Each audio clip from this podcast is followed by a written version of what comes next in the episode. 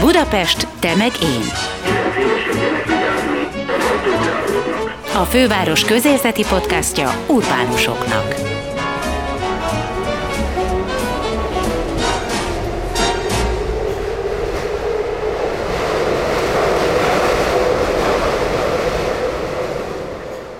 Jöjjön egy nyári beszélgetés Trokán Annával. Nem interjú, inkább csevegés.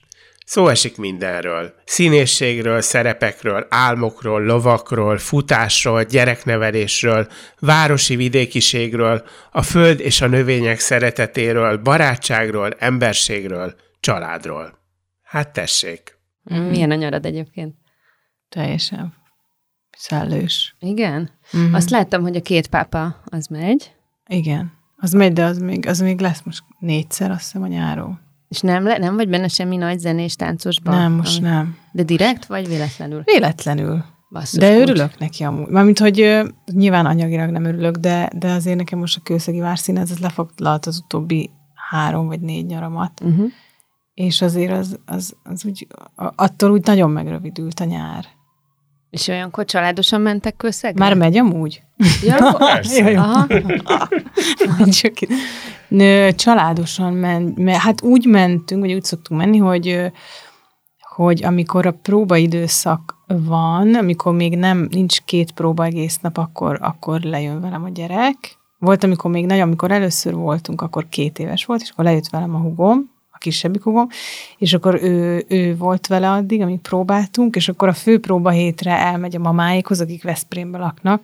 Ugye az csak egy olyan másfél két óra kőszektől, és akkor, akkor, akkor a mamáiknál van a, a, öt napot, amíg a főpróba hét van, és amikor már csak előadások vannak, ugye este, akkor megint visszajönnek, és akkor programozunk. Mert azért nyárra szerintem ez a kőszeg, ez egy elég jó helyszín, nem? Jaj, a legjobb. Szerintem ott, ha valaki valaha játszott, az mindig visszavágyik. Meg, az, meg az egész társulat, vagy, a, vagy ott, a, a, ott a Póca Zoliék, meg a Gerencséri Ildi, meg szóval, hogy, hogy hogy ott, ott olyan jó társaság van, olyan, olyan színház szerető közönség is, ugye szombathelyről is átjárnak sokan, uh-huh. tehát ott azért mindig teltház van.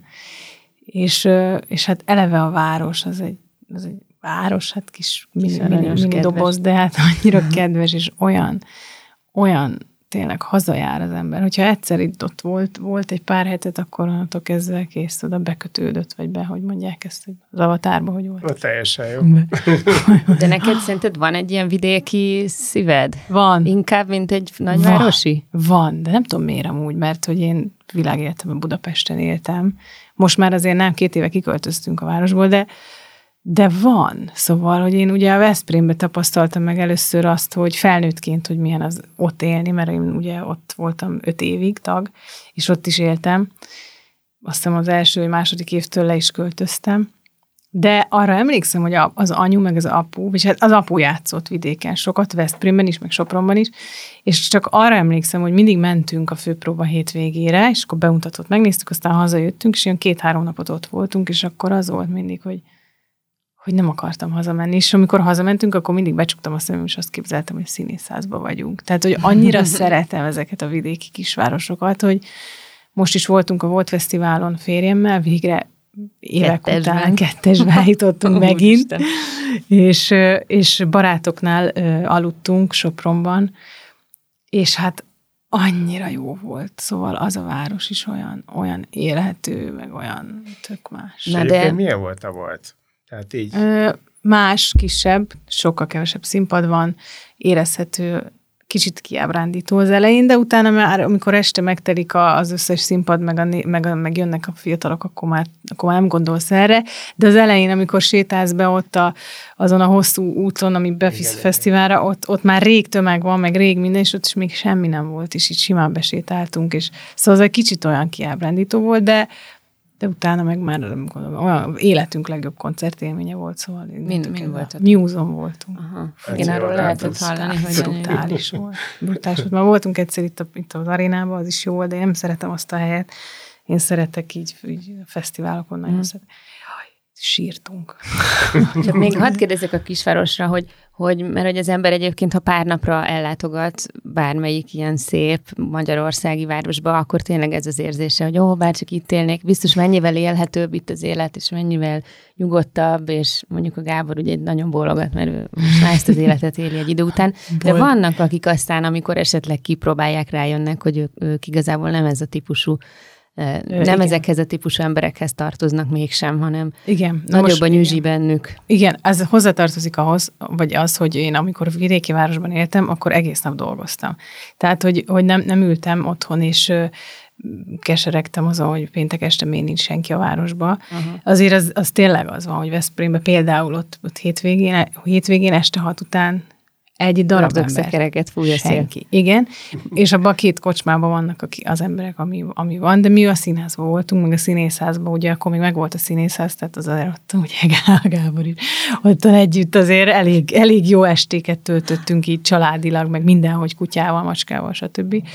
Tehát, hogy azért az, az hozzátartozik, hogy én így éltem vidéken. Igen, Tehát igen. nem úgy éltem, hogy bementem 8-tól 4 és utána nem csináltam semmit. Az úgy tényleg lehet, hogy unalmas. De biztos, tehát valakinek nem. Csak De valakinek nem, meg mondjuk ha lett volna akkor egy kertem, meg nem tudom, én haláljól el vagyok most egyébként, uh-huh. hogy végül is vidéken élek, mert egy olyan helyen élünk, ahol még az óvoda is kocsival van, meg a gyógyszertár, meg a bolt is, tehát mindenhol kocsival kell menni, mert földút, és messze van a, a, hát akkor végül is ezt központ, az életet tehát most ezt az életet élem, de már van gyerekem, már van kertem, már van, tehát most már, most már nem a 20 éves énem él a vidéken, hanem, hanem a lassan 40, akinek már, akinek már tök elég az, hogy otthon ül, és vakarja a földet, és húzgatja ki a gazokat. Szóval, aztán de tényleg. elmegy a volt fesztiválra. És aztán persze, elmegy a voltra, és kitomolja magát, de aztán utána vissza. Igen, szóval, hogy igen, az már más, már más a szitu. Voltra elmentél, de a Balaton szádra menne. Hát arra már nem. Meg hát igen, szóval. Pedig ott lehetett volna csapatni. Gazt húzogatni. az mi? És figyelj, de mert hogy tényleg így a kerttel így intenzíven foglalkozol? Hát intenzíven, de olyannyira, hogy amikor lakásban éltünk, és maximum egy karácsonyi kaktuszt bírtam életbe tartani, amit csak ha békén hagysz, akkor marad életbe. Igen. De amióta kertünk van, hát én teljesen oda vagyok. És úgy, úgy megyek azóta az utcán, hogy mindenhol nézem a virágokat, és nézem. Ja, akkor díszkertről beszélünk, nem paradicsom Nem, nem, nem, nem, de a paradicsomon volt tavaly, inkább virágok vannak, amiket elképesztő, hogy tényleg így megöregettem, de ilyen jó értelemben szól, hogy tényleg azok érdekelnek, amik a néniket, és halálosan el tudok beszélgetni, ezt anyósom a virágokról, meg minden, már nem, mert ő mondjuk nem egy néni, néni, mert ő egy, azért egy, egy bomba néni, de... Ha belementél. De tényleg csak, hogy, hogy, ő is ilyen nagyon szép kártya van, és akkor mindig így tudom, hogy őt mindig megkérdezhetem, mert ő azért már úgy benne van, és akkor mindig ő, ő tudja, és ilyen gyönyörű virágokat kapok tőle, meg van egy kókuszpálmám, mi végül is benti, de hogy az is él. Szóval igen, imádom. Imádom a levendulát, most, most hozhattam is volna nektek, basszus. De, de figyelj, rengeteg van. Azért, azért nyugtass meg, kötőtű, az még nincs. Meg az nincs még, de kovászom van. Például Covid óta én sütöm a kenyeret, az megmaradt mindjárt három éves kovász. Szóval. Szerintem a kovász az olyan, mint a bűntudat, hogy egyszerre van egy kovászod, akkor egyszerűen Igen. nem teheted meg, nem teheted csinálsz, meg. mert akkor tényleg egy, egy rossz ember vagy, ha megölöd. Képzeljétek el, hogy én már elvittem meg kül... én, én, még nem, de elvittem jó külszegre. Nem is sütöttem, csak elvittem, hogy etetgessem, hogy meg ne halljon. Jézus. Viszont tényleg Elvittem finom. sétálni a kovászt. Hát elvittem, mert nem voltam otthon hetekig, hát az ott meghalt volna a ütőbe, és ott etetgettem, mint jaj, Jézusom, de amúgy megéri, mert tényleg nem, nem nagyon veszünk kenyeret. És mi a, mi a recept, milyen kenyeret sütsz? Hát van egy francia paraszt kenyér receptem, amihez kell egy kis kefír vagy jogurt, tehát az egy picit csalás, de de az baromi De ez miért csalás? Hát, az... hát mert ugye elvileg a kovászos kenyérben víz, meg liszt ja. van, meg só, de hogy, de hogy ebben van egy kis kefír, és ettől ilyen nagyon lufis lesz, és ilyen, úristen, nagyon finom. Nem nagyon próbálgatok ilyen magos, meg nem tudom, arra nincs időm, meg energiám, az arra úgy nincs. Meg, szerintem az mindig csalódás. Nekem, én bevallom, én az ilyen, amikor így ilyen nagyon spéci kegyereket veszek, akkor mindig azon gondolkodom, hogy azért adjanak egy rendes kegyeret. Igen, mert arra rá tud kenni a lekvártól kezdve mindent, Persze, és hogyha meg... Ne a kenyér domináljon, igen, az legyen egy ilyen igen. szép, jó minőségű, csendes kiegészítve, nem? Igen, igen. igen. Úristen, és amikor így reggel van. kiveszed, és így Jézusom, így ropog, és a vaj. Ja, és akkor vannak ilyen fűszernövények, mint bazsalikó, meg mindenféle, mm. de azok ilyen bokornyira nőnek, mert ott van ilyen csepegtető, és így baromira nő, és akkor azt így rászórni a kenyéré. Szóval ezek nagyon jó. Egy éve nem eszem glutént sajnos, úgyhogy most szemétkedtek tulajdonképpen. Ja, bocs. Egyébként tegyünk még ezért ilyen, ilyen életmód kérdést tegyünk fel, hogy másképp próbál egy, egy anyuka? A színházban? Uh-huh. Persze. Hát sokkal fele koncentráltabb, van, igen. Meg, meg, meg, megőrülök, hogyha valami megy a tökölés. Tehát, hogy nekem nincs időm. Tehát tényleg, szóval tisztől kettőig akkor, de akkor csináljuk, és akkor kettőkor viszont mentem. Tehát tényleg az van, hogy nincs, nincs már ilyen tökölés. És meg, mondjuk kőszegen más, mert ott van idő, ott jól esik, ott egy kicsit úgy vissza, visszamegyek így a fiatal vidéki színész koromba, azt nagyon szeretem, de amúgy nem, itthon nem. Kész. De miért szerintetek összefügg az, hogyha valakinek gyereke van azzal, hogy utána ugye nem a művészet, hanem inkább a praktikum, vagy szóval, hogy ez is csak egy szakma, akkor az ember rájön, hogy Igen. lehet ez tíztől kettőig? Ez ugyanúgy, mint az amerikaiaknál, vagy az angoloknál, amikor én forgattam egy-két ilyen amerikai produkcióba, vagy, vagy, vagy volt egy angol szerelmem régen, és ő is színházzal foglalkozott, és akkor olyan, olyan úgy megvoltam kicsit többen, hogy úristen, hogy nektek ez nem ilyen nagy dolog, hogy job, úgy mondja job vagy work, tehát hogy befejeztem uh-huh. a munkám. Neked annyiszor használják ezt a munka, munka, munka szót, és, és hogy, hogy ő neki, tehát tényleg ez egy, ez egy munka, ez nem kell elájulni ettől. Persze, amikor ott vagy, akkor nyilván beleraksz mindent, és csinálod százezren, vagy hát amennyire tudod, de amikor kettő óra van, akkor kész, mész tovább. Tehát nem, nem vagy még benne, meg hogy most te este nem tudom, kit fogsz játszani, akkor te már reggel benne vagy nem vagyok benne. Hogy, hogy legyek benne? Hát, hogy legyek Kakaós csigát kenni éppen szét a gyerek a falon. Fosik, Igen. hány, gyógyszer, enterol, itt tudom én, flamborin. És te este a gonosz mostohát fogod játszani. Tessék? Te este a gonosz mostohát fogod játszani. Jó, de igen, de hát hol van az még? Még ötkor is hol van az este hét? Tehát, hogy... Aha. De Pedig valaki... azért a fölötted lévő generációja, mondjuk kettővel, azért ott még csinál az ember olyan interjúkat, akár ma is, nem? Hogy, Igen, hogy hosszasan ugye? beszélnek erről, hogy, Igen. hogy a hogy tulajdonképpen ez az a fajta varázslat, amiben tényleg így egyszerűen folyamatosan benne kell élni, mert akkor tudod kiadni igazán magad.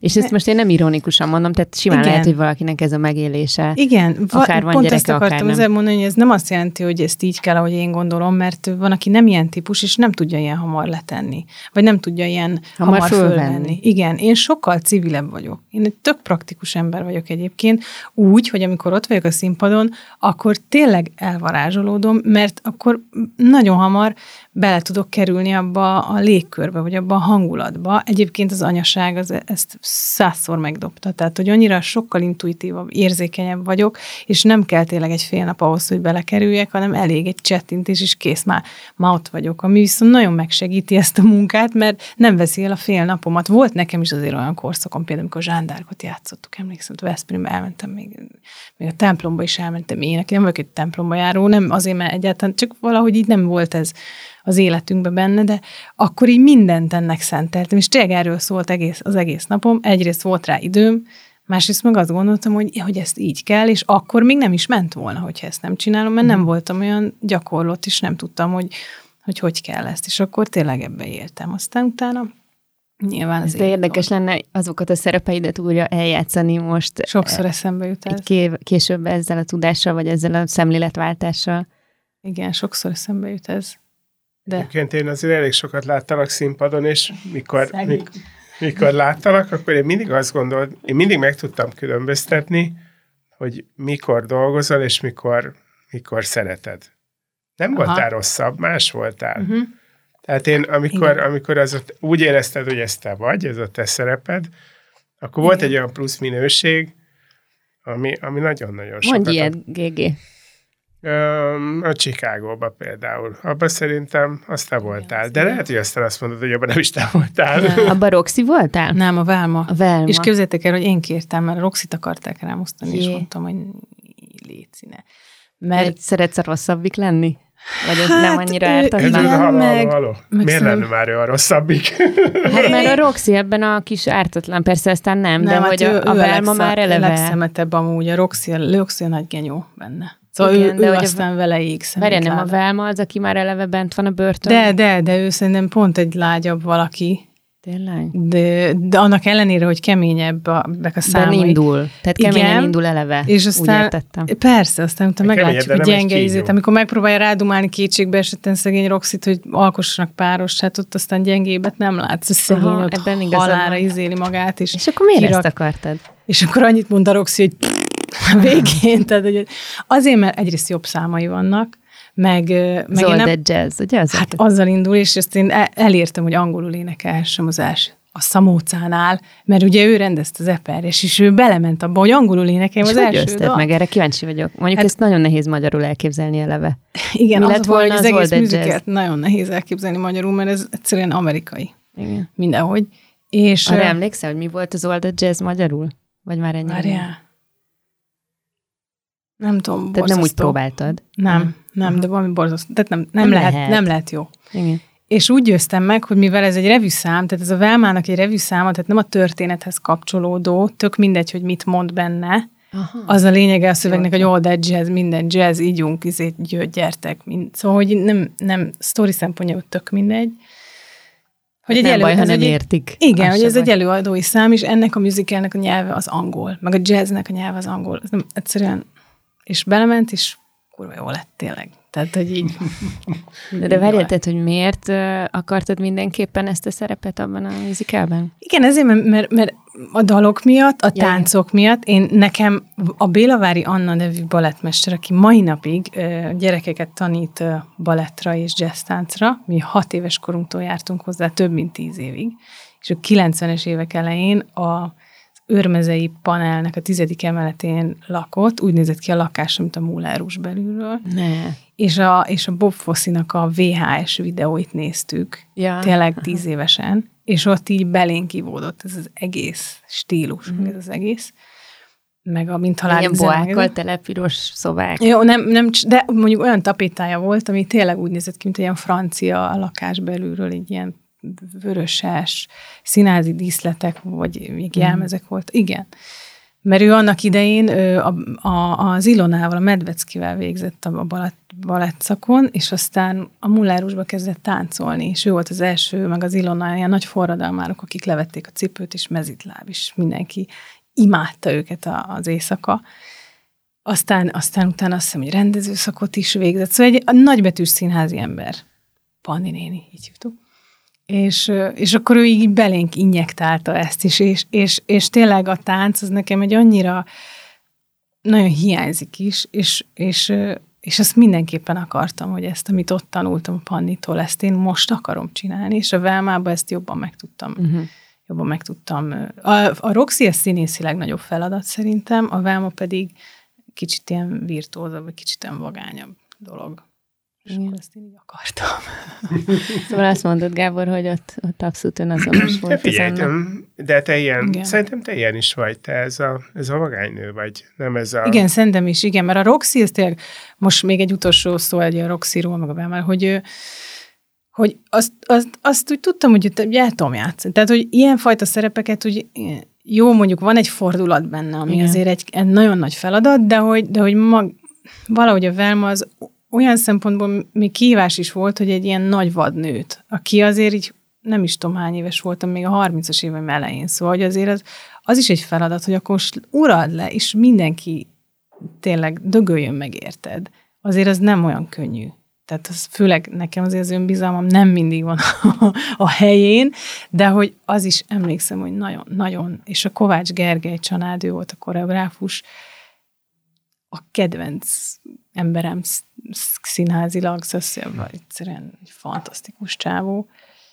Ő, ő vele sikerült ezt, meg hát ugye Szamócával sikerült ezt így kibányászni. Tényleg, ez tényleg jó volt. Az, arra úgy emlékszem vissza, hogy az úgy, azt úgy még egyszer úgy eljátszanám szívesen valami. Én meg még egyszer megnézném.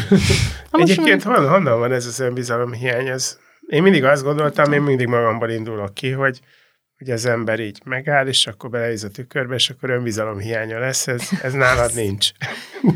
De, de folyamatosan kü- küzd. Mondjuk most már talán egyébként az anyaság az nagyon sokat dobott ezen, szóval, hogy nőnek szerintem, amikor így anya lesz, akkor minden mellett, hogy minden nap felteszi magának a kérdést, hogy jól csinálom el meg, hogy Jézusom. A- Nyilván nem.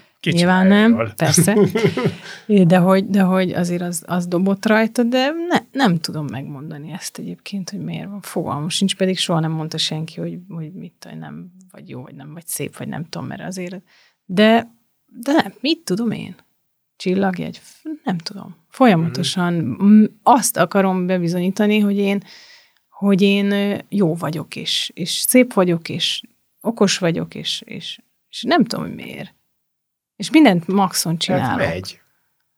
Hát igen, de hogy... De szerintem nem baj, ha van benne bizonytalanság, már szerintem a szakmáthoz az, az, azok, a, azok vannak úgy, nem tudom, valaki most ezt lopom, mert valaki mástól hallottam, hogy vannak a kétdimenziós színészek, meg vannak, akiknek van ilyen szellemi mélysége.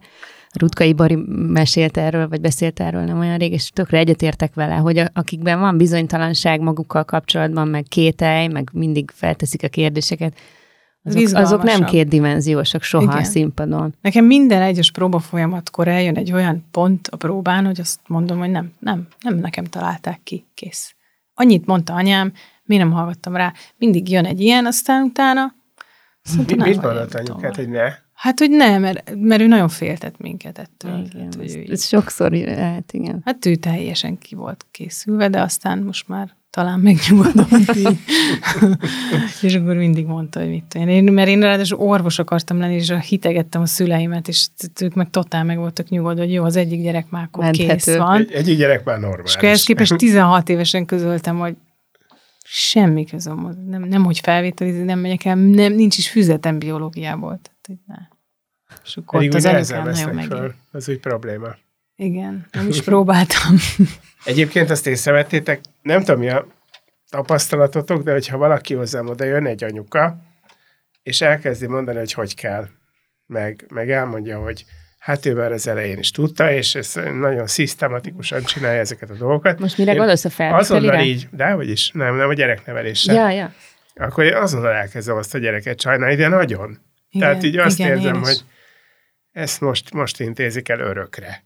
É, igen, és akkor mindig azt gondolom, hogy talán nem, talán csak most egy rossz pillanat, vagy is elkezdek reménykedni, hogy nem. Nem, nem lehetek ilyen szemét, hogy sajnálom azt a gyereket, akinek van egy anyja is, valószínűleg imádja az anyját. Tehát, hogy van egy ugyanez a gondolat, de utána rögtön lelkismeret furdásom, hogy hogy gondolhatok én ilyet egy anyára. Én öreg vagyok, nekem nincs lelkismeret furdásom. De most várjál, most ezt mond még egyszer, tehát aki úgy csinál, mintha tudná mindig minden pillanatban nem, a... Nem úgy csinál. Ő tudja. De ő, ő nála egyébként szerintem nála, nála bizonytalanabb hát, nincs. Tudja. Szerintem annál bizonytalanabb nincs, aki megpróbálja bebizonyítani, hogy ő jól csinálja. Tehát ott a mögött valami olyan félelem van, vagy valami nem, valami olyan, olyan talajvesztettség, hogyha te így kifelé bizonyítod, hogy hogy, hogy, hogy, hogy kell ezt. Szerintem az kétségbe hát azért szerintem ennél van rosszabb, aki ezt befelé is bizonyítja. Tehát így, aki, aki tényleg igen, az tényleg rossz. megfújja a gyereket, és olyanra próbálja nevelni, amilyen ő nem tudott lenni, vagy amilyen ő, ő most. Olyan sztorik vannak gyerekek. Vannak. Én vagyok két pár ilyen anyukás csoportban még azért, így a Facebookon is. Azért olyan sztorik vannak a felnőtt nők anyukáiról, hogy, ja. hogy, hogy milyen mérgező tud, tud lenni egy szülő, hogy ez számomra egyszerűen elképzelhetetlen, hogy, hogy Nyilván azért, mert az én szüleim nem voltak ilyenek, sőt, tehát tényleg idilli ö, ö, gyerekkorom volt, meg hát ami, a idilli minta volt, a, mind a két ember annyira rendben van. Tehát nyilván ebből a szemszögből könnyű nem tudni, hogy ez hogy van, de ez borzasztó, hogy, hogy, hogy milyen, milyen világ van. Tudom, hogy anyukád ebben érintett, de neked mi a véleményed a lovas színházról? Lehet, hogy én egy ilyen elvakult... Nekem az a véleményem a lovas színházról, hogy színházi értelemben nem, nem lehet róla beszélni. Tehát egyáltalán nem. Uh-huh. De, de fantasztikus dolgokat csinálnak a lovakkal a gyerekek. Tehát amikor elkezdték ezt csinálni, akkor még egy káosz volt, uh-huh. és még a tenya is ütötte, vágta a lovakat, és nem, nem, szerintem nem, nem csinálta jól uh-huh. de, de én nagyon-nagyon becsülöm benne azt, hogy maga köré gyűjtött egy csomó olyan lovas embert és lovas csapatot, akik, akik ezt az erőszakmentes lókiképzést csinálják, és most már úgy olyan mutatványokat csinálnak a lovakkal, miközben énekelnek, hogy egy gyerek áll közben, egy ilyen 20 éves gyerek, és két lovat irányít, úgyhogy nincs rajtuk se kötés, se semmi, hanem a ter.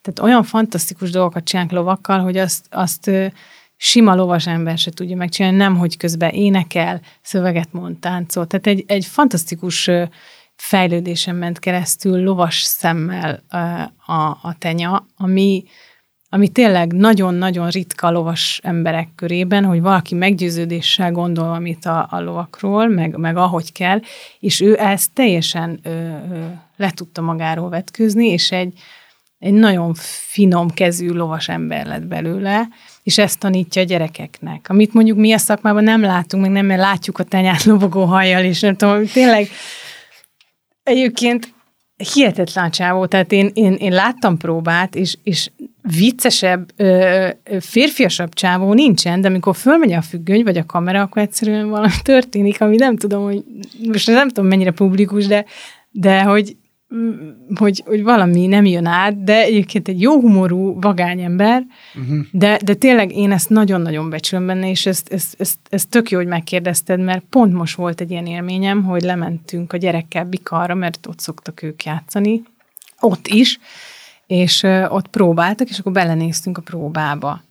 És akkor volt egy jelenet, ami nem tudom, ott nagy feszkó volt a hanggal, meg mindennel, és, és nyilván a ló, ló se akarta csinálni, és a, és a tenya mindent hátradobott, minden hangot, színház, mindent, és csak addig, amíg a ló meg nem nyugodott, addig, addig gyakorolták azt a jelenetet, és mindenki át is várta. Szóval ez, ez nem emberileg egy tök nagy dolog valakitől, hogy így, így meg, meg tud változni egy ilyen alfahím, aki tényleg le, le akarta uralni a lovakat, de most uh-huh. már totál gyönyörű. Ez, de szerinted egy színpadon is látszik? Vagy játéktéren? Nem tudom, mert én nagyon régen láttam előadást tőlük, tényleg mhm. évekkel ezelőtt, tehát nem, nem tudok erről, most egy próbát néztünk, de, de nem láttam előadást, szóval ezt, erről most nem akarok nem akarok uh-huh. nyilatkozni, de, de mondjuk... Bevallom nekem így külső szemmel elsőre, ez egy ilyen marketing fogásnak tűnik ez az egész lovas színház, de hogyha már erre felé jár, akkor lehet, hogy ez már nem is az.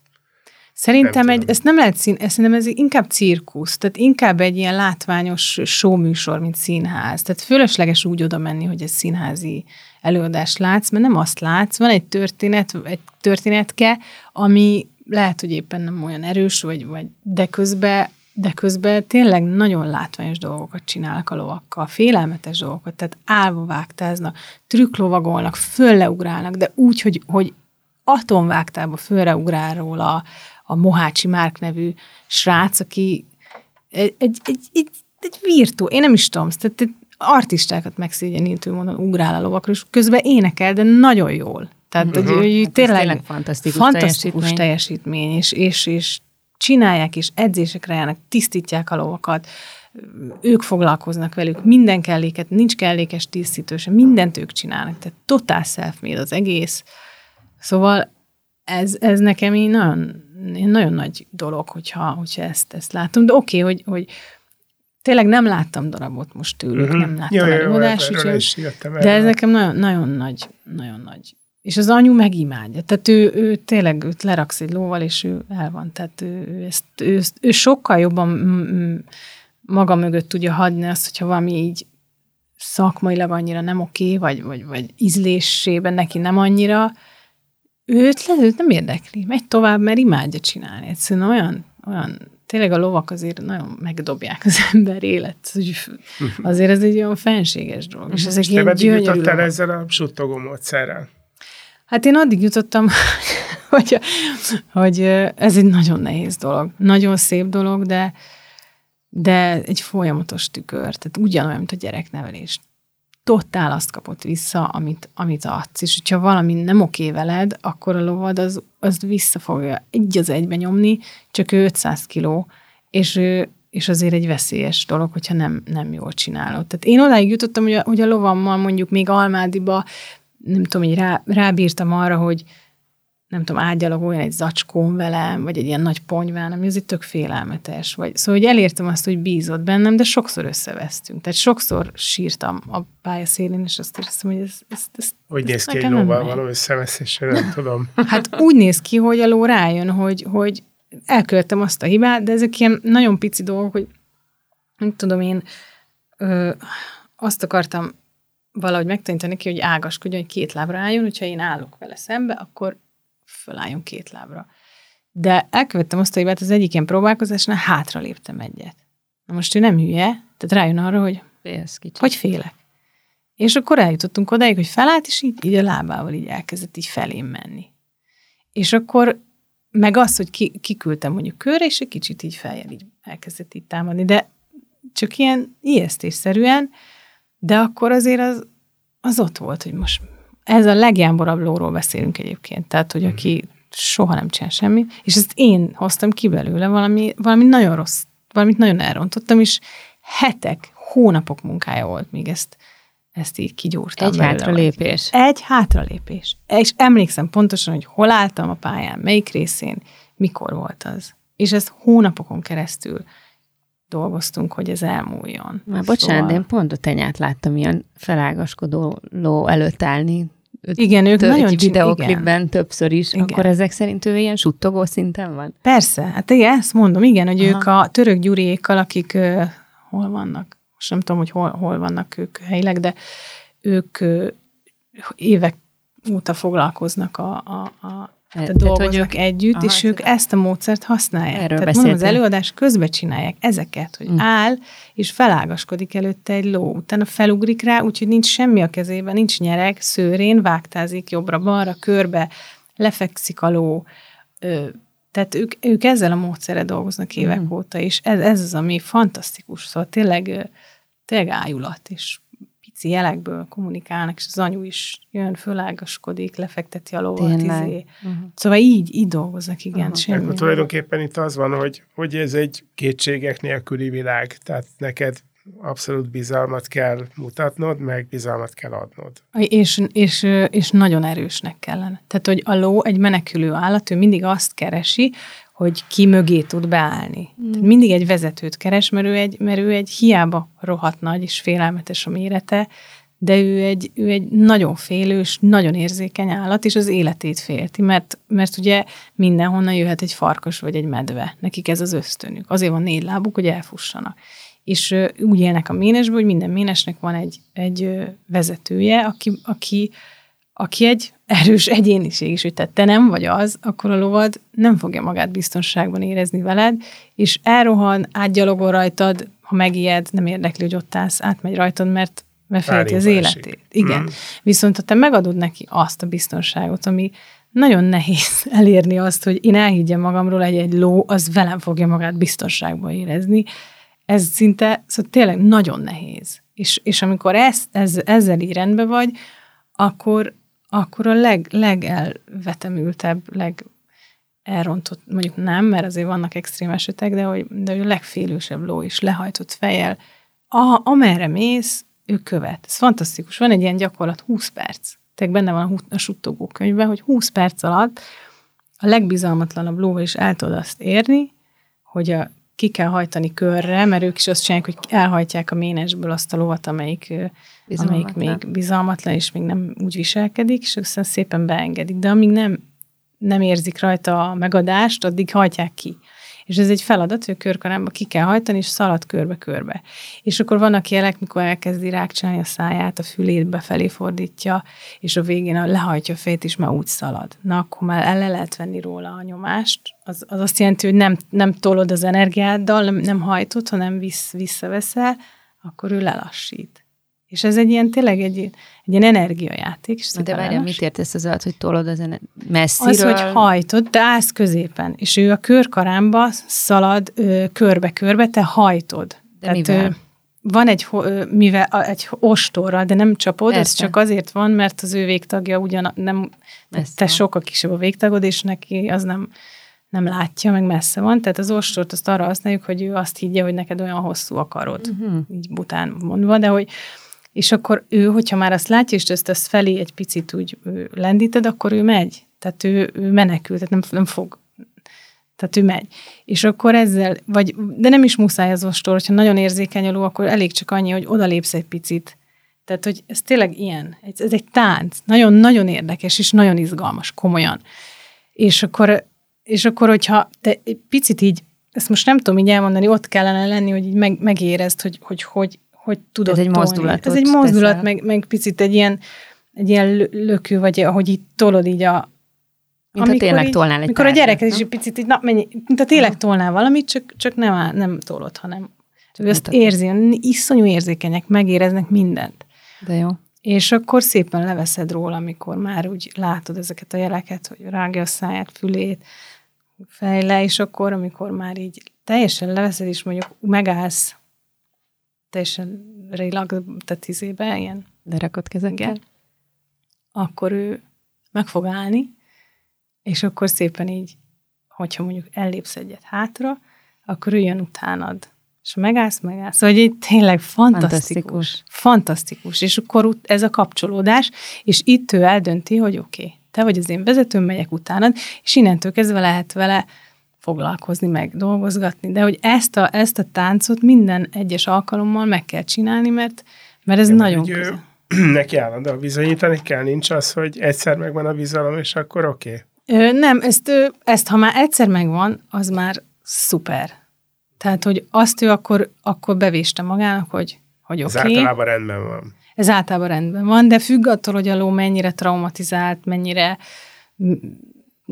ez lófüggő, de, de én mondjuk, én ezt szerettem sokszor megcsinálni, mert ez mindig egy, mindig egy ilyen kapcsolódás, és aztán, és aztán én imádtam terepezni, tehát én, én felültem, és mentünk az erdőbe, szóval így. Na de miért ez a múlt idő? Pont ezt akartam kérdezni, hogy most mi a viszonyod? Most el, el kell mesélned a Ja, most el- Én Nem, már rövid- hallottam, de annyira jó történet, bármikor meghallgatom. De olyan, olyan rossz, mert így, na mindegy, mindegy, hát ez a történet kész, hogy öt, én 30. szülepamra kaptam ezt a lovat a családomtól, és, és ő egy bugaci csikós ló volt, és egy 11 éves kisfiú foglalkozott vele.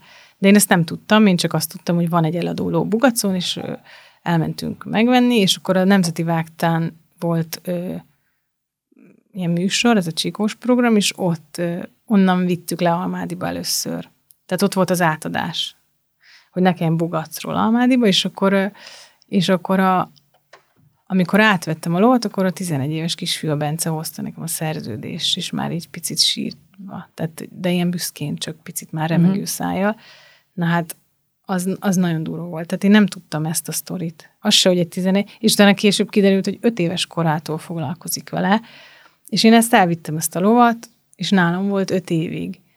És aztán, amikor szültem, akkor, akkor elkezdett egyre nehezebb lenni, most hogy menjek ki, hogy szóval éreztem, hogy ő el volt vígan egy felsőrsi csodatanyán, tényleg, tehát vígan, és leszarta, hogy jövök-e, vagy nem jövök, tehát, de hogy azt éreztem, hogy, hogy most most föl, nem, nem tudok, és eszembe jutott a Bence, hogy vajon mi lehet vele, hogy tudják-e tartani, vagy nem, vagy nem mertem felhívni, mert nem az övé volt a ló, csak az apjukája volt a ménes vezető, tehát nem a saját tulajdonuk uh-huh. volt, és nem tudtam, hogy megteheti-e, hogy most is saját lóval legyen, mert megfordult a fejembe, hogy visszaviszem.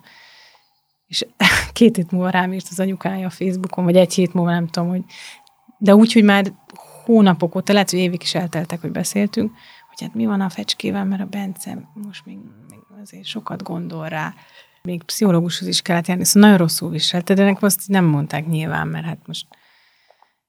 És akkor egy beszélgettünk egy 40 percet, és akkor kitaláltuk, hogy a Bencének szülinapjára visszaadjuk a fecskét. Mondtam, hogy én kész, ezt nem, nem tudom tovább.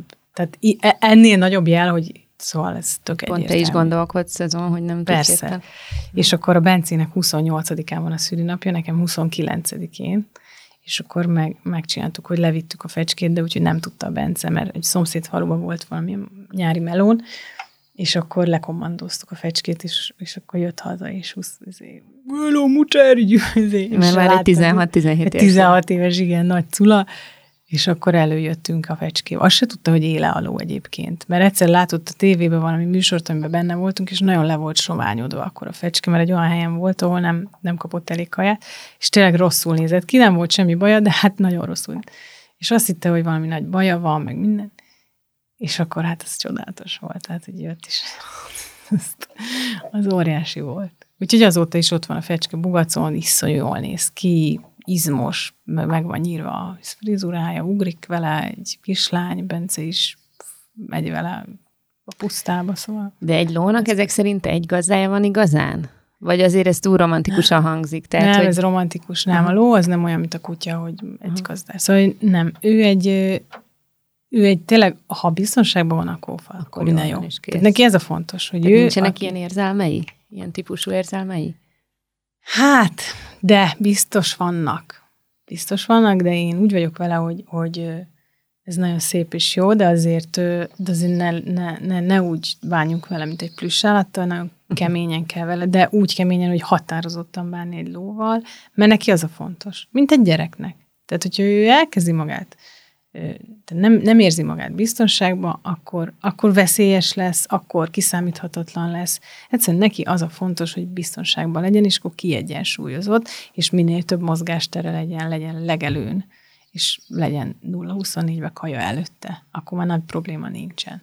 Egyébként szerintem egy gyerek is ilyen. Igen, Igen de most szerintem a Bence egyébként most ö, valahogy én soha nem éreztem, hogy az enyém a ló. Tehát az, hogy a Bence öt éves, úgy, hogy nem tudtam ezt, hogy öt éves korától fogva, Csikó korától fogva, a Fecske is Csikó volt, meg a Bence is Csikó, tehát ők, ők együtt nőttek föl. Ez tuti, hogy jelent valami. Tehát, Igen. hogy nekem se volt olyan élményem sose. Mindig azt éreztem, hogy ideiglenesen van velem. Soha nem estem le róla, soha semmi egy komoly, egy rossz élményem se volt. Csodálatos öt évünk volt, de, de az volt a legcsodálatosabb, amikor ezt a lovat visszaadtam ennek a kisfiúnak, tényleg. Csak azért nem szeretem ezt most már, mert mindig olyan, jaj, de jó fej vagy, meg mindig úgy jövök ki belőle, mintha ilyen szent lennék, de közben nem mindenki ezt csinálta volna. De annyira egyértelmű volt ez, hogy ezt nem lehet máshogy nem, csinálni. Nem csinálta volna mindenki ezt. De annyira nem egyezett a te akkori életeddel is ez a, ez igen, a lépés valószínűleg. A, igen. a Káro, Károly elvette egy kicsit a szívedben így is, úgy is a igen, helyét a igen. fecskének. Igen, És igen. ezért ez... És akkor most nincs lovad, nem lovagolsz? Vagy nincs ezért... lovam, most úgy voltam vele, hogy jó, van a Nórinak is van, most a Nóri párjának is van, anyukámnak is van, de nem. Tehát az a legutolsó, az a helyzet, hogyha nem a sajátod, akkor nincs az a késztetés, hogy ki kell menni, vagy, vagy hogy, hanem az mindig az utolsó, mert minden eléjön, a gyerek, Persze. a nem tudom, minden eléjön, és mire eljutsz odáig, hogy azért lett a futás mondjuk, mert sokkal egyszerűbb felhúzni a futócipőt, erdőbe úgy is lehet menni, és akkor most nem nagyon. De például Szilvásváradra megyek egy ilyen fogadhajtás, fogadhajtó versenyről, ott lesz egy ilyen futam, vagy egy ilyen, izét a színészek bénáznak, de hogy fogunk egy ilyen akadály hajtani, meg tavaly Szilvásváradra. És fogod hajtani? De hogy tudok, próbáltam még, amikor a hipológus mhm. szakra jártam, akkor, akkor ott a Lázárikhoz elmentünk, és akkor ott hülyéskedtünk egyet, de mert hogy ugye tanultunk róla, és akkor kipróbáltuk, na most ez lesz ott is. Szóval ilyen lovas eseményekre tök szívesen elmegyek, meg, meg a, de megmondom őszintén, hogy nem szívesen ülök fel már idegen lóra. Tehát tavaly Szilvásvárodon is volt egy olyan fellépés, hogy ezt lóhátról kellett volna csinálni, de bementem a lipiceival az arénába, és háromszor úgy kivitt onnan, mert között tehát mondta, hogy ez lámpák, meg mindent, ez hagyjam Nincs és mondtam a srácoknak, hogy ne haragudjatok, de én ezt nem tudom így vállalni, mert, mert, mert féltem a rossz kis életemet. Tehát, hogy tisztában vagyok vele, hogy milyen veszélyes, és, és nem szívesen ülök fel idegen lóra. Nem. Tehát meg volt ilyen lovas fotózás, hogy akkor fog meg a lovat, és akkor pózolj egy magas sarkuba. És mondtam, hogy gyerekeket, halálfél, ilyen feszült volt a ló, tényleg így a nyaka be volt állva. Ezt ne csináljuk, mert nem az én lábam, az én lábam is rá fog lépni, de a sminkes lány meg el fogja tiporni, mert haza fog menni, és te ott állsz az útjával. Tehát, tehát vannak olyan dolgok, amit pont azért, mert, mert ismerem ezt a, ezt a hát szakmát, állatot. ezt az állatot, meg ezt az egész lovas dolgot, hogy ez nem, nem úgy megy, hogy most így. Mert Persze. ott a vakú egyet villan, és kész. Már száz kilométert szaladt. És most akkor viszont te meg a futást választottad kikapcsolódásnak Igen. újabban két éve körülbelül, Igen. ugye? És látszik is nagyon rajtad. De tényleg, mert annyira erősen, vagy olyan szikár vagy, meg, meg tényleg látszik, hogy futó lettél, és ezt Igen. is ugyanilyen szenvedéllyel csinálod? Igen. Igen, és akkor mindig eszembe jut apukám, aki egyszer azt mondta, hogy te ha valami belefogsz, akkor azt ilyen fanatikusan. És ez jó, jó, jó tulajdonság. Igen, de valahogy sose gondoltam ezt, hát hogy én ilyen... függ mibe. igen. Hát igen. nem, nem tudom, egyszerűen valahogy én mindig csodáltam azokat az embereket, akik ilyen, utálom ezt a szót, hogy maximalista vagyok, mert hogyha valaki tényleg azt mondja, hogy maximalista vagyok, te rögtön azt érzed, hogy én nem vagyok az. Tehát valamit elrontottam. De valószínűleg tényleg ez van, hogy hogyha én, én vagyok a világ leglustább embere, de hogyha valamit szeretek, akkor, akkor azt viszont az ugyanúgy, mint a színház, vagy a, vagy a lovaglás, ott is nem, nincs idő. Tehát nem tudom, hány óra van. De megyek és kész. Megyek és kész, nem vagyok éhes, ilyenek. De amikor tudom, hogy hány óra van, már korog a gyomrom, akkor valamit unok. De, de egyszerűen ezt, amit nem unok, azt viszont ezerrel. És hát igen, két éve, ugye Covid volt, és sem, semmi. De mindig szerettem futni, tehát nekem gimis koromtól van futócipőm, szóval mindig, amikor van időm, akkor én 5-6 kilométert mindig futottam. De gondolom most már jóval többnél tartasz. De most már, most már többnél tartok, meg most már, most már versenycéljaim is vannak. Tehát most már Sőt, láttalak dobogókon fotók. Igen, már fotókon. háromszor dobog. Na, ez, ez, ez, nagyon menő. Ezt nem is értem, tényleg nem értem. Tehát, Egyszer csak ott találtad magad? Hát Tehát nem küzdöttél dobogóért, hanem... Hát nem, de januártól van edzőm, és ő azért pedzegette, hogy, hogy már, hogy már ez, ez lehet, hogy elő fog fordulni, hogy neked ez jól megy, és még akár dobogó, és mondom, jó, hát persze. Egy-két év múlva lehet, hogyha így dolgozunk, akkor oké. Okay. És akkor én nem is tudom, talán az első verseny, ami, amióta Dórival dolgoztunk, elmentem egy félmaratonra tavasszal, azt, azt lefutottam bőven két óra belül, ami volt a terv, és az is, az is jó, azt mondjuk éreztem, hogy ez sikerülhet, mert az, mert az de a következő versenyen meg harmadik lettem, ami egy ilyen terepfutó verseny volt, és akkor így azt, az tényleg az volt, hogy na jó, hát nem már.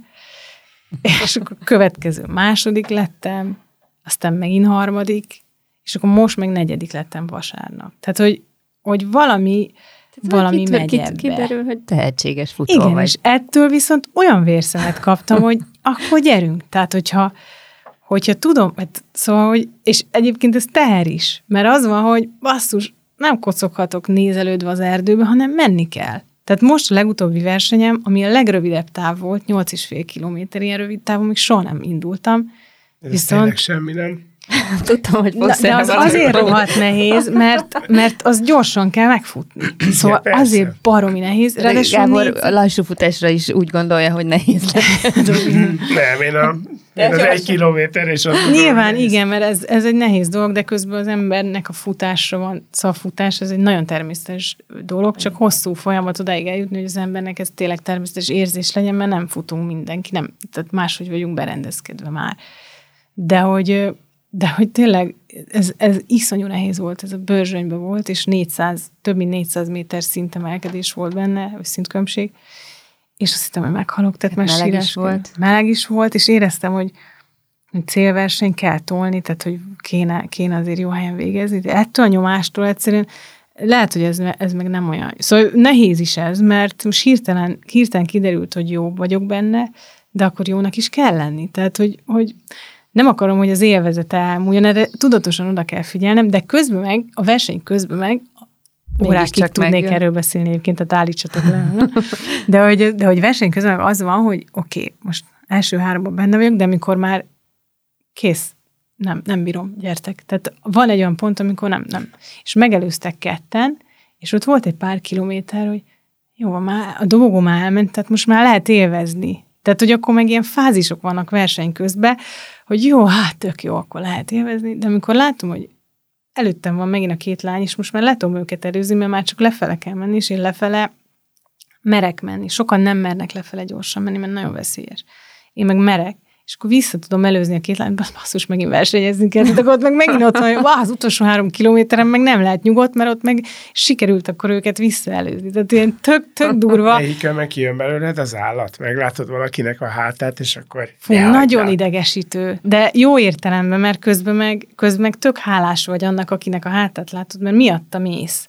Tehát Aha. ha nem lenne előtted, akkor lehet, hogy nem húznád annyira magad, és Persze. lehet az időt sokkal rosszabb lenne, uh-huh. szóval tökre há, megszoktuk egymásnak köszönni az előttünk lévőnek, hogy húzott, mert, mert jobb időt tudsz akkor menni, mert akarsz utána menni. És én arra a pontra lennék kíváncsi, amikor az ember fut az erdőben, élvezi, látja, hogy mondjuk jó időket fut, de hát tulajdonképpen meg a technikát is érzi, meg gondolom így voltál vele, Igen. hogy akkor miért dönt úgy, hogy mégis egy edzőt fogad, és, és tulajdonképpen mit jelent a futásnál az edző? Ö, és hogy mi, mi a célja? Van időt?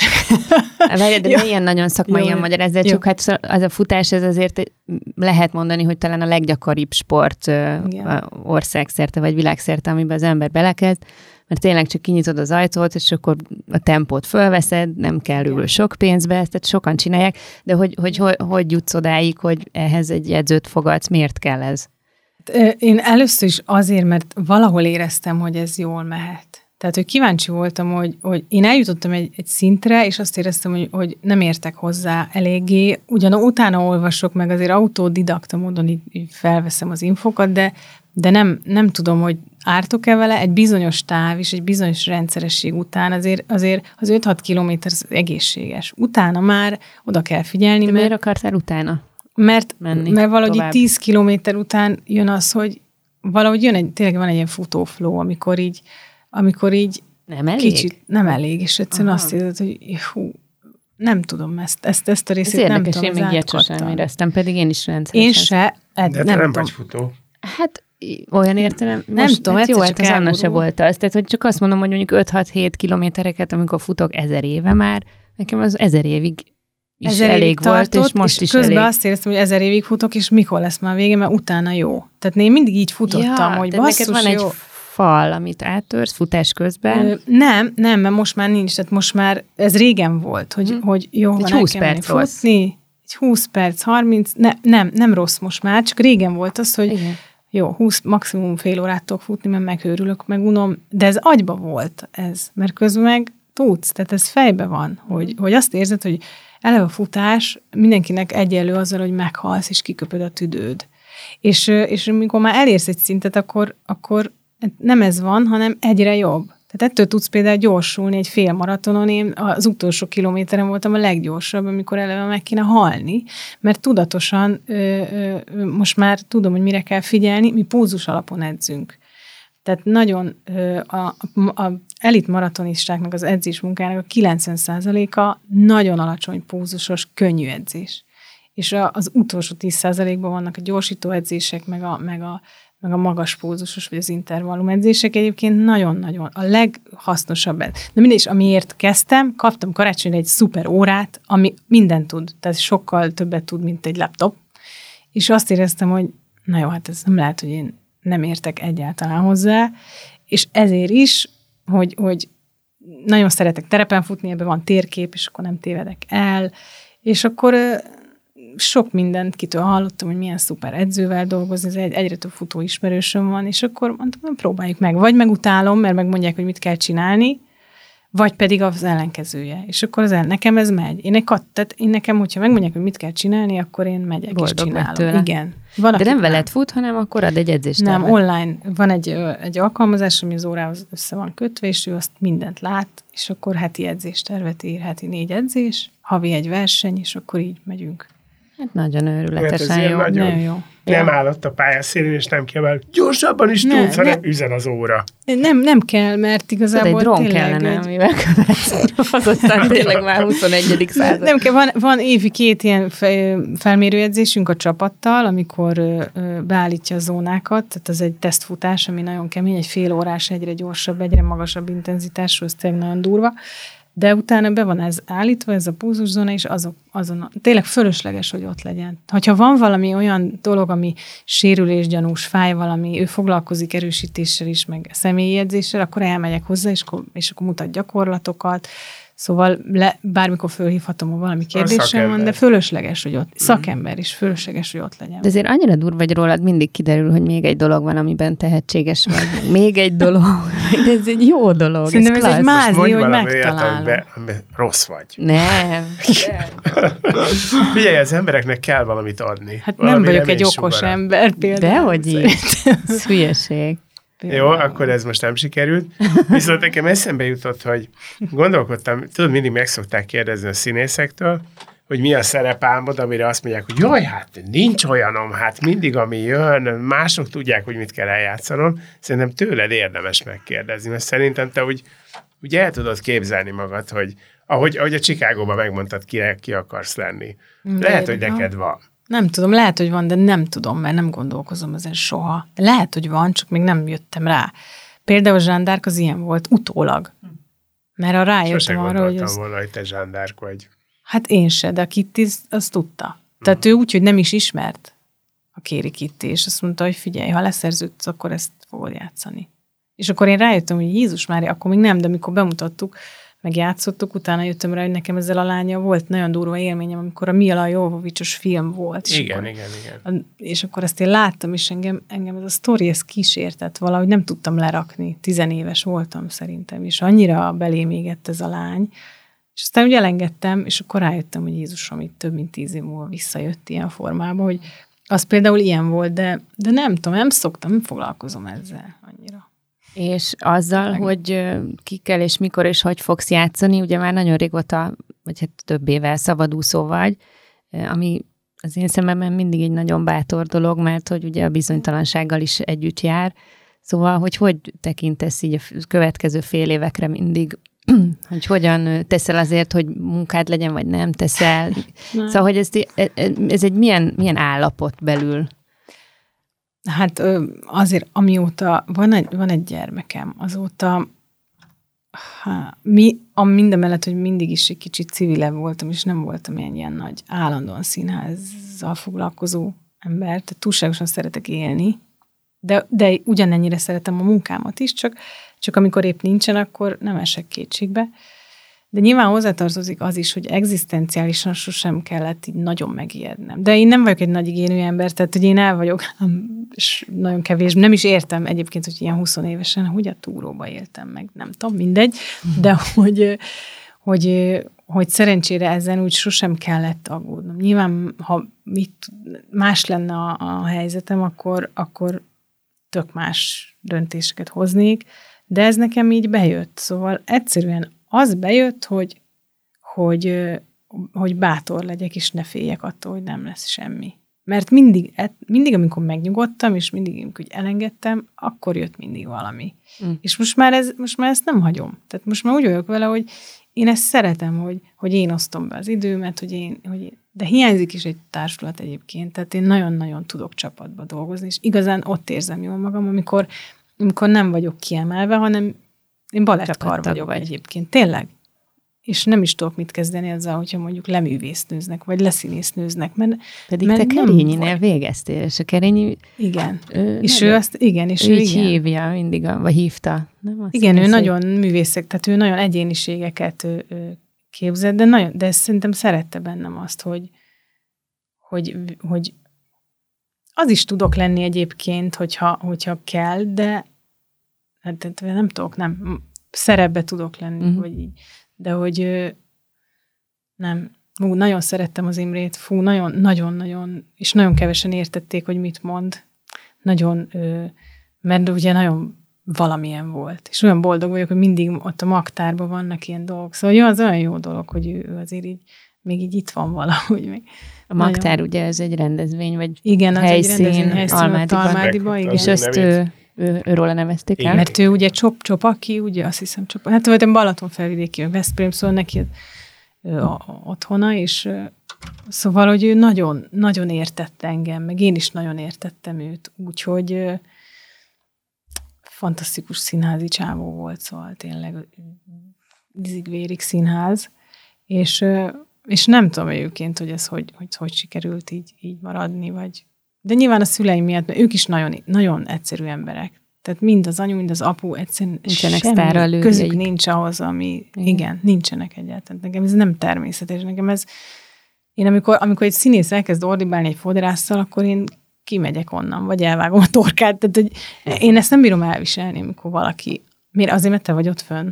És mi miért különbözik? Mi a különbség? Ő meg ott lent van, de kétszer annyit dolgozik, mint te. Halló. Szóval, hogy... Hát, vagy legalábbis ugyanaz a csapatjátékos. Ugyanaz. Ugyanabban a csapatban. Ugyanabban a csapatban. Igen, igen, igen mert mondjuk nem, igen, nem fölösleges a meló mennyiségét, de ugyanaz a csapat, és, és ha ő nincsen, akkor neked a hajad nem úgy áll, mert nem tudod magadnak megcsinálni. Szóval, hogy ez annyira egyszerű, és olyan... Csak sok mindenkinek nem ez a természetes, hanem nem ezt látja. Én ezt láttam. Nekem könnyű jó fejnek lenni ilyen helyzetben, mert ezt láttam. Kész. Hát Szóval visszatérve, te akkor úgy ö, játszol színházakban, színpadokon, hogy megtalálnak ezek a szerepek színházak, és nem úgy soha, hogy ötletet viszel, bekopogsz, fölhívsz, nem, vagy jelentkezel, hát vagy castingolsz. És kérdeztem, mi, ebben nem, ebben kifejezetten nem vagyok jó, nem vagyok ügyes, lusta vagyok, nem, nem megy, és imádok színházba járni, nagyon szeretek nézni, de nagyon ritkán jutok el, és pláne bemutató. Bemutatókra nem szeretek elmenni, mert akkor ott van sok mindenki. Nem, nem tudok közlekedni ilyen helyzetben. Tehát nem mész hátra Adott utána? Nem, nem szeretek, de közben meg vágyom hátra menni, mert ami tetszik, azt meg azonnal el akarom mondani, és azonnal akarok ölelgetni kollégákat, mert imádom őket, de, de zavarba vagyok, feszengek, nem érzem magam színésznek, azt érzem, hogy itt van ez a sok nagy ember, én meg nem. Szóval nem, egyszerűen nem tudok ebbe közlekedni, nem vagyok jól be, és biztos sokkal több munkám lenne, hogy, de közben meg az a másik dolog, hogy nem is biztos, hogy akarom, hogy sokkal több munkám legyen, mert ott van a kisfiam, akivel minden pillanat egy, egy álom tényleg. És, és hogyha vagy akkor futok, akkor van időm legalább futni, fel tudok készülni egy versenyt. Tehát én, én nem, nem, nekem mindig, hogyha ilyen üres járat van, ez egy, ez egy szerencsém, hogy meg tudom találni, ami érdekel, vagy, vagy megtalál, ami érdekel, mert, mert nem vagyok irágörcsölve. Uh-huh. Ha valami rá lennék görcsölve, akkor nem is venném észre azt a, azt a dolgot. Valamiért ez nekem bejött és működik. És jövőre mit fogsz te játszani? Fogalmam sincs. Esküszöm, nem tudom. Valószínűleg marad a, ez a Pestibe játszuk ketten a Bakkatával az apát, a, a Kernel, akkor a két pápa marad, most levették az Édenföldönt a Nemzetiben, ami egy ilyen gyerekdarab volt, szóval el, most két előadáson fog futni jövőre maximum, és fogalmam sincs. Azért ez most már egy picit úgy érdekel, hogy mi lesz, de, de volt már ilyen, és akkor se történt tragédia. De, de mindig ott van a családod, és akkor olyankor nem lehet valamit testvéreddel, anyukáddal, apukáddal kitalálni? Szóval azért szoktatok ilyesmit énekeltetek már együtt. Igen, akkor, akkor kéne, hogyha tényleg kellene mondjuk, hogyha jönne tényleg egy olyan ötlet, amire azt mondom, hogy hú, ez de jó, de hogy csak azért, hogy csak azért, hogy dolgozzunk, ha, ha nem lenne nagyon pénzem, akkor igen, persze, mert azért abból élek, tehát ez a szakmám, ezért fizetnek, de, de én de tényleg nem esek kétségbe, ha nincs munkám, és, és, és, és, és meg tudok élni valamiből, valami tartalékból, vagy azért egy-egy forgatás, egy-egy valami mindig, hál' Isten, hál' Isten becsúszik, ami, amiért most már én nem szégyellek elkérni Normális annyit, amennyit, amennyit, mert ez nem létezik, hogy bemész a boltba, és ezer forint alatt nem tudsz vásárolni. Tehát hogy az, az vicc, hogy, hogy minket még mindig ugyanannyira akarnak foglalkoztatni. Tehát, hogy azért egy ilyen döntés már született, mert is mondtam már nemet nem egyszer. Ö, akkor igen, de, de én tényleg örömszínész. Ezt Sági Tamás kollégámtól hallottam ezt a mhm. kifejezést. És sokat jártunk együtt le kocsival Veszprém, akkor együtt dolgoztunk, és akkor mondta, hogy mindig, hogy hát én ilyen örömszínész vagyok, és akkor így nem tudtam, hogy ez most örömszínész, hogy akkor én nekem nem kéne játszanom annyit, amennyit játszom, és soha nem tudtam, hogy ez így, és most már tudom, hogy az, hogy egyszerűen amit játszom, azt imádom, minden egyes előadás egy, egy ünnep, jó, egy picivel lehetne több, mert most már azért egy öt éves mellett már nem olyan nehéz úgy dolgozni, de ugye nekem pont hülyén jött ki, mert három éves volt, mikor jött a Covid, COVID. tehát én öt éve uh-huh. vagyok ügyesen, de nem, nem, nem esek kétségbe. Szóval két dolog. Az egyik az, amikor mondtad, hogy igazából néha nem is érzed színésznek magad, amikor ilyen előadások után oda kell menned, meg frusztrál ez az egész, és közben tényleg a Kern András, a Molnár Piroska, a Jordán Tamás, a Lukács, ilyenek és vesznek körül. a nagy ágyukat, igen. igen. és, és, és, én, amikor idefele jöttem az interjúra, pont ezen gondolkodtam, hogy úristen, hogy hogy van bátorsága egy fiatal színésznőnek, színésznőnek ezek között az emberek között próbálni, együtt ülni, az öltözőben megszólítani őket, beszélgetni. Nyilván most én ezt egy kicsit erő, erősen mondom, vagy túl, túlzottan mondom, hiszen kollégák vagytok, amikor próbáltok valamit, akkor ez de természetes. De erről mondj egy mondatot, hogy tényleg ezek a színész óriások vesznek körül most éppen ezekben a produkciókban, hogy ez milyen klassz dolog. Ugyanilyen, ugyanígy lépek be, hogy hogy a Molnár Piroska, és hát egy öltözőbe öltözünk, a legjobb öltözőtárs. Tehát Mi? bennem van ez abszolút. Most egy történt jutott eszembe, hogy amikor a Kernel, ráadásul az egy olyan darab, amit nem, nem én próbáltam be vele, hanem a Kata szült, és akkor nekem be kellett beállnom. Ez nehéz. Tehát volt négy nap próba. Egy olyan szerep, ami tényleg és egy olyan színésszel, aki, az, aki tényleg... Igen, és a Kern András, aki aztán, és én még nem dolgoztam vele. De ő neki nem az a híre, hogy nehéz természet az, Ráadásul van egy ilyen híre is, de hál' Istennek ez akkor tényleg talán nem jutott. Ez, igen, van egy ilyen híre is. És akkor, de hát elképesztő csávó, tehát úristen. Leültünk a, összemondani a szöveget első nap, és akkor fél óra után, vagy nem is tudom, egy óra után mondta, hogy én láttalak ám téged a ezébe a, egyszer valamibe. Mondom, mibe? Hát még ott a kamaraszínházban, ezébe a Stephen King, vagy milyen darab volt az? Mondom, úristen, akkor még harmadéves voltam. Izé a Dolores, még az Ács János rendezte, egy, egy ilyen thriller. de azért éreztem, hogy ott úgy valamit elkaptam, egy ilyen kislányt játszottam, akit abuzált az apja, meg szóval ez elég, elég durva sztori volt, és abban nagyon jó voltál. Isten, hogy a Kern András engem látott harmadéves koromban, ami azért nem ma volt, és erre emlékszik, és én még gratuláltam is, és én nem emlékeztem erre, basszus, az a durva. És úgy elszégyeltem, hogy Jézus Mária egyrészt, másrészt szar a memóriám, nagyon. Tehát ez, de, hogy, de hogy ott ez egy olyan mondat volt nekem, hogy szerintem tudta, hogy itt le kell lazítani ezt mm. a kislányt, mert itt most össze van szarva. Tényleg a, a, a 38 éves kislányt, aki össze tényleg hát hozzá képes.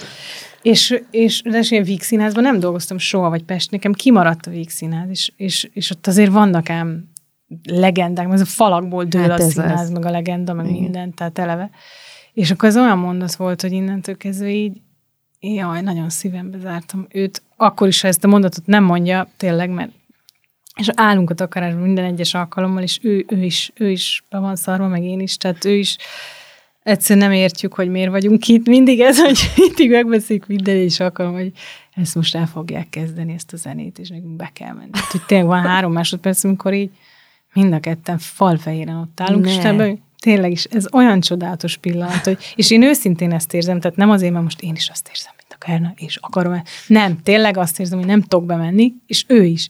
És ez olyan, ez, ezek olyan pillanatok, hogy tényleg most olyan jó, hogy ezt megkérdezt, ezt nem is szoktam erre gondolni, de hogy olyan, de olyan jó. És a, és a Tamásékkal is ez van, a, a, a, a Jordánál emberibb, ö, kedvesebb lényt a világon nagyon kevés. És a piroska, és leülünk, és ott ha az a csönd, amit ketten ülünk az öltözőbe, és, és csönd van, az a csönd, ami nem kínos. Mm. Tehát a piroska ő egy fáradt ember, tehát ő már, ő már fáradt, de iszonyú sokat dolgozik, és, és szeret beszélgetni, de nem minden alkalommal. Tehát nem, nem szeret, ő nem, ő nem egy öltözős csevegős. És tulajdonképpen én sem vagyok az, mert szeretek csöndbe ülni, mert tényleg az, hogy anya, anya, anya, ezt hallgatom egész nap, ami jó, de hogy leülök, és a piroska rejtvényt fejt, és én meg csendbe ülök, és tényleg van, hogy fél óráig semmit nem szólunk egymásról. Csak megkérdezi, hogy hat betű szépen szól, és akkor egyszer hegedű. Csak, egyszer csak, hogy mit rendeljünk. Jó, és akkor megrendeljük a izé, ilyes, hogy jó, hát akkor megmutatom neki a volt, a sarka, mit tudom, appót, és akkor rendel egy pizzát, jó, és akkor meg... Szóval, hogy a, a leg, leg, legjobb társ a piroska, mert tényleg a, a valakivel nincs kínos csend, akkor vele. Úgy lehet ott ülni, hogy így nem kell beszélgetni. Mm. De ha meg igen, akkor meg az akkor meg az kincs, az az öt mondat, vagy tíz, amit, amit vele akkor beszélgetsz. Uh-huh. Mert szóval... úgy érted, ilyen bölcsességben? Igen, igen, vagy igen, akár bölcsességben, vagy akár egyszerűségben, hogy neki is ugyanazok a problémái, mint neked uh-huh. mondjuk. És szóval olyan, olyan, olyan szép, és olyan szép gesztus volt az Isten, hogy fájt a lába, és akkor ajánlottam neki ezeket a kinezió tépeket, mert így nekem egy időben bevált így a futáshoz, és akkor van neki egy gyógytornász, és akkor jó, akkor majd szólok neki, és akkor veszünk és akkor föl volt tapasztalva a következő előadásra térde mindenhogy, és akkor ez volt ősszel, vagy valamikor egy késő ősszel, és akkor karácsonykor ajándékba adta nekem ezeket, mert ő neki nem jött be, nem használt, és, és akkor megkaptam tőle ezeket, amiket ő megvett, és mondta, hogy nekem nem, nem használ, hogy te használd. És akkor és ez egy olyan nagy dolog volt, egy karácsony ajándék, de egy olyan hasznos dolgot kaptam a piroskától, ami, Szóval ez is, egy, és közben meg olyan egyszerű gesztus, de hát a Molnár Pirosgától. Szóval, hogy igen, ezeket én tudom értékelni. Ez olyan, mint amikor a lovadat megkapta az a kisfiú. A igen. Trokán Igen. Egyszerűen a Bence vagány annyira, hogy annyit mondod, hogy remélem neked is annyira fog hiányozni, mint nekem. Ez volt a Budapest Temegén Podcast, melyet a Budapest Brand Nonprofit ZRT megbízásából a Kinopolis Kft. készített.